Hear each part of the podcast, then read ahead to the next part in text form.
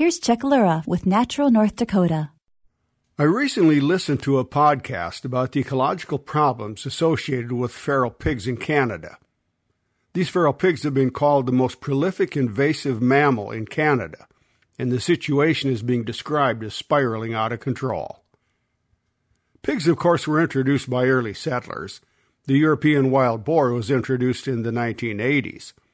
Escaped or released wild boars, domestic pigs, or their hybrids are often referred to as feral pigs, wild pigs, or super pigs.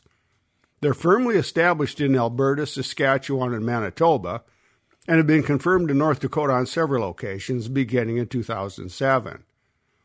Feral pigs may become sexually mature at four to eight months, can breed in any season, and have multiple litters per year.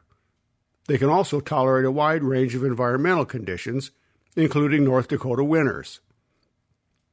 These pigs are increasing and expanding their range at an alarming rate.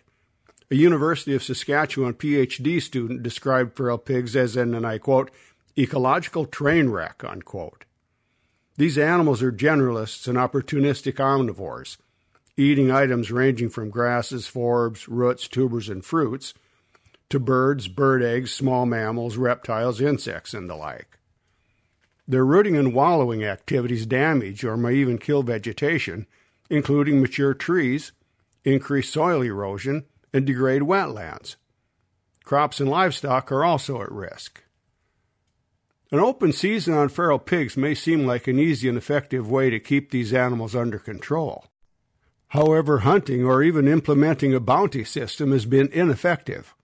All it seems to do is cause members of a group to scatter and alter their behavior, making them become more nocturnal and avoiding humans. It actually exacerbates the problem, making an effort by the authorities more difficult. Please note that it's illegal to shoot feral pigs in North Dakota unless a person is protecting property or livestock.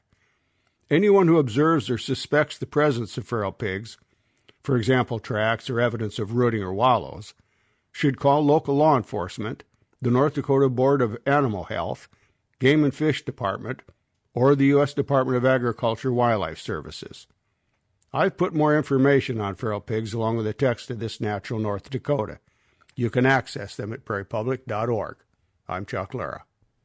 Natural North Dakota is supported in part by the NDSU Central Grasslands Research Extension Center. You can get Natural North Dakota essays delivered to your inbox every week.